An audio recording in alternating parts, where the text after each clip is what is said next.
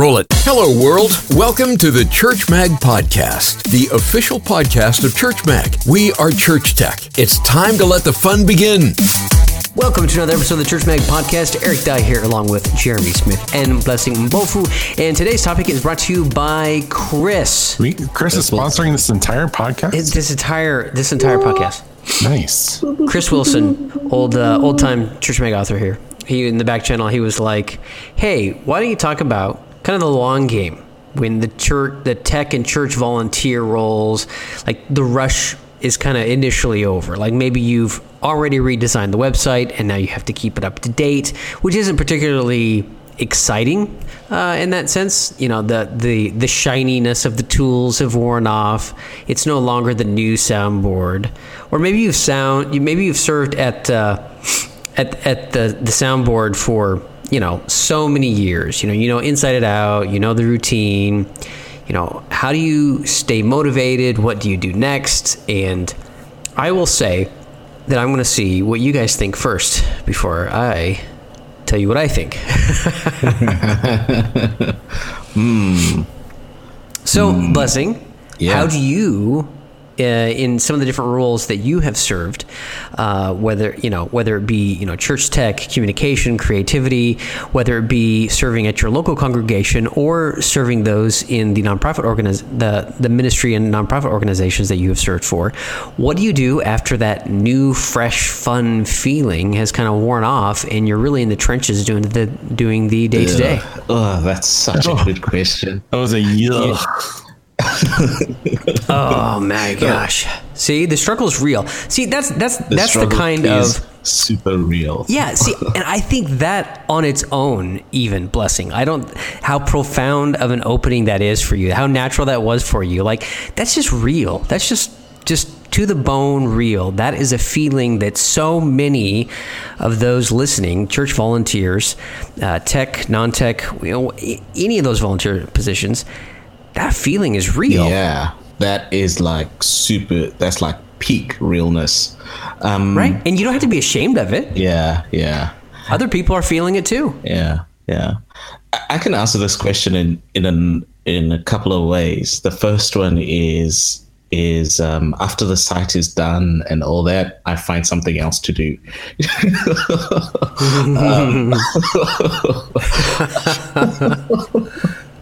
and and that's at a personal level. I love Right. new stuff. Not necessarily a bad advice per se. Yeah, yeah. I, I love new stuff. I hate the mundane. I hate the um the grind. I understand its necessity and and that. And on another note, I honestly this might not be a very helpful answer. Okay, so that the first one might not have been a, a, a very helpful answer, but here's this. But it's related to understanding how you're wired. Um, I think uh, um, I think a lot of people tend to get bogged down in uh, the- it's okay to serve for a season. Um, I think some people might not be happy with this answer, but but if you're most effective in just doing uh, like on if your attention um, and you're best and most effective when you are creating stuff or when you're pioneering, maybe that's a lane that you should just run in. Um, uh, yeah, and the my second answer would be, and then I will pass the ball off to Jeremy. My second answer would be, I read. I personally, I really have to stay connected to the why in a very strong way. Um, for me, a lot of the mundane stuff really happens. Um, it is really more a head game than anything else. Um, if I if I do not see the why or in a very big way, then I kind of disconnect with the with the what and the activities around it. Yeah. I actually love the mundane. So for me, the issue is whenever it gets into more of the critique part of things, um, whether it's uh, wiring up a sound system or um, making sure that the PowerPoint is just right. Whenever I get a lot of the critiquing, it's not really typically it's not very helpful. It's I want it this way, and then I say, okay, can you tell me why? And they don't have it why. It's just that's how I want it. And there's no thought or purpose in it. The mundane for me is is me executing and getting accomplished what should be done. But whenever I get this like nonchalance because I want it that way, that I feel like that for me is is really difficult to kind of respond to. So I actually critique wise hate getting to that point of being able to have that conversation with people. Like, what's your thoughts on that blessing as far as a kind of a response? Okay, so you're saying you, you you're great with the mundane. Yeah, I like okay. the mundane. Yeah, I th- I think my, my response to that would be, um, that is great, um, and that's actually a great thing in the sense that at least in the sense that then the team the team leader or or the team itself should be able to figure out who serves best in what capacity and what way um, in an ideal situation, 100%. But yeah. most of the time, mm-hmm. we take those Myers Briggs things and then forget about them a week and a half later. Oh yeah, right. Yeah, in in an ideal world, that that that is great. Like if if everybody can sort of be in a role that um, allows them to to really lean into that. And the truth, and and in a sense, I, I can see where you you might be alluding what you might be alluding to that um, we don't always have that perfect scenario. Um, I guess it's not an easy answer. grit, grit. Hey, grit is a good answer. Go. How's that?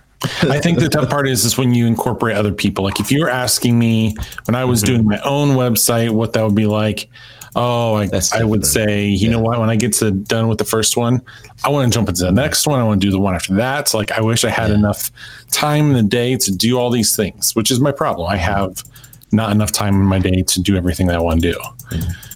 But whenever you start to incorporate other people that don't operate the same as you or have less passion as you or mm-hmm. are more frustrating in how they do things, that's when it gets tough. Interesting. It, it's it's really interesting to hear kind of the different perspectives because in in many regards I find that this is where it is helpful to have other people because as you know as we see with both both of you two, if you guys were on a team, like that's a great fit.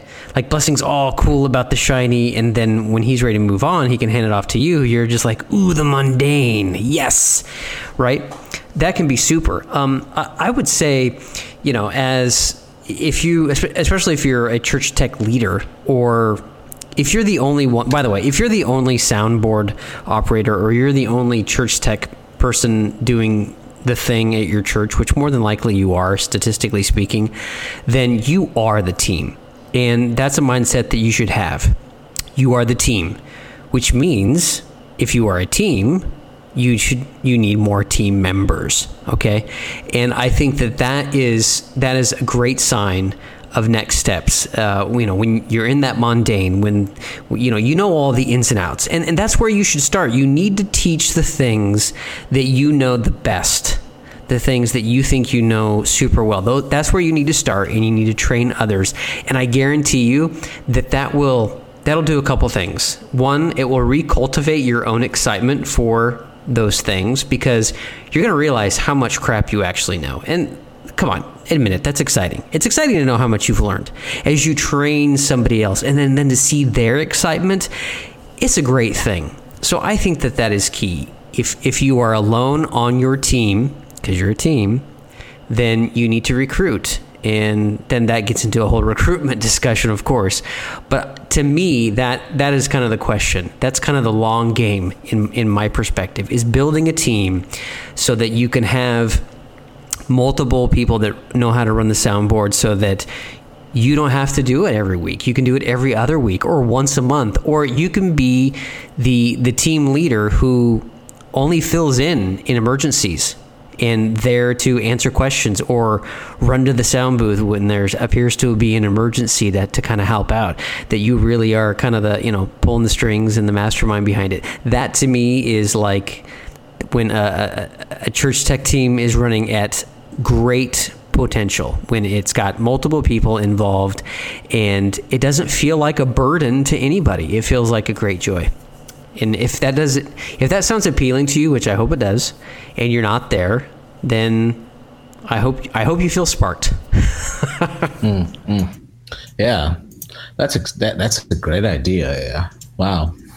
Mm. How do you get past that mundane, in the sense of um, this might not be, it might not feel worth it. Maybe that's a good yeah. way of putting it. It doesn't feel mm. like you're making a difference that for me that's when the why matters um, well that, that also might be a sign that you that the entire thing needs to be rethought and, and readdressed why are we doing this? Because a lot of times we just do things because that's just why it's always been done. Well, why do we do this? Because we've always done it. Well, maybe it doesn't need to be done anymore. I feel like a lot of church tech um, is done that way. Is it's done because it's supposed to be done.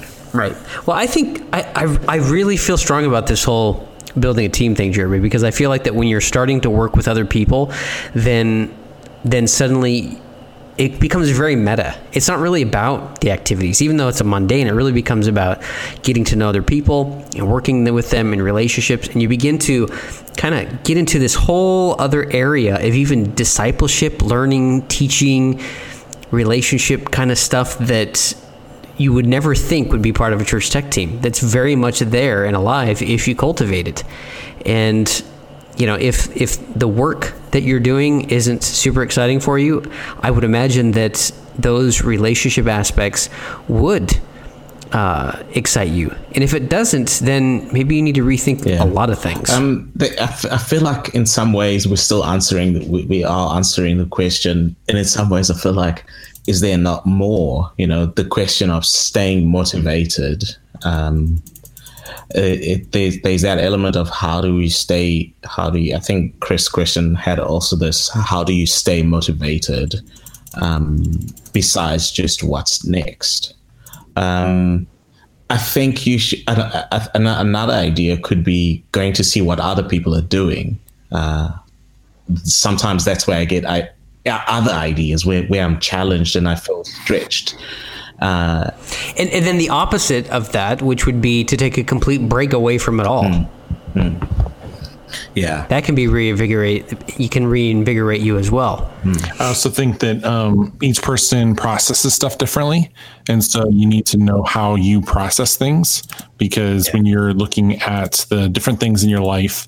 Um, if you're trying to understand the whole schematics of everything in your building and you're doing it the way that another teammate's doing or the pastor's doing it or the person on the website's doing it but you're not doing it your way then that can be really, really frustrating. So I'm a kinesthetic learner, which means I need to actually do it to be able to learn it. And so I could read about how to make Cat5 cables, um, but that means nothing until I make my first Cat5 cable. And then once I make the first one, I can make a thousand more exactly the same and be amazing at it. Um, it just I have to practice that for myself. And so if I'm trying to learn it from hearing someone say about how to do it, that means nothing to me. The other thing I'm thinking about is is I would go a little wider, even within my church uh, or organization. Um, so let's assume it's a website. The, the, the first the build is done, and we're now about to go into the maintenance side. I think it would be a good thing to um, restart the loop again and say, guys, you know, as in collectively, organization wide or church wide, um, the site is done. We finally done. We're at the end of the project. Um, how else do you think it could serve? We could continue to leverage this better. Um, uh, in some instances, that's where some of the feedback could help you draw a pipeline for the maintenance stuff, which might not actually be maintenance in itself. Um, you, there's these two tracks, or I always well, well, I imagine certain things always running in parallel in the sense that the one can be, uh, you know, the day to day stuff we're talking about, but the other there's always the how do we keep building this thing that we have for the future or for or to go longer. So um, I think it's always good to think in those two tracks as well. Say what is it that we're doing day to day, but what is it that can make this relevant going further? So you're very much a vision person, like wanting to understand that. And I would say, learning wise, that's really, really important for you to have and understand. Um, mm whereas I'm obviously more practical just in general. Shocker, right? Um, yeah, this is your shock face. Um, so I think that I think that that plays into it.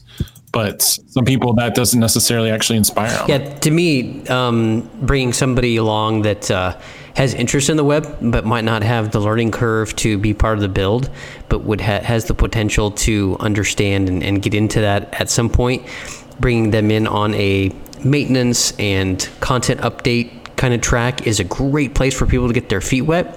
Also, you ha- it's a great opportunity to see how well it works because this is somebody that might not know like all the all the little intricacies that you do.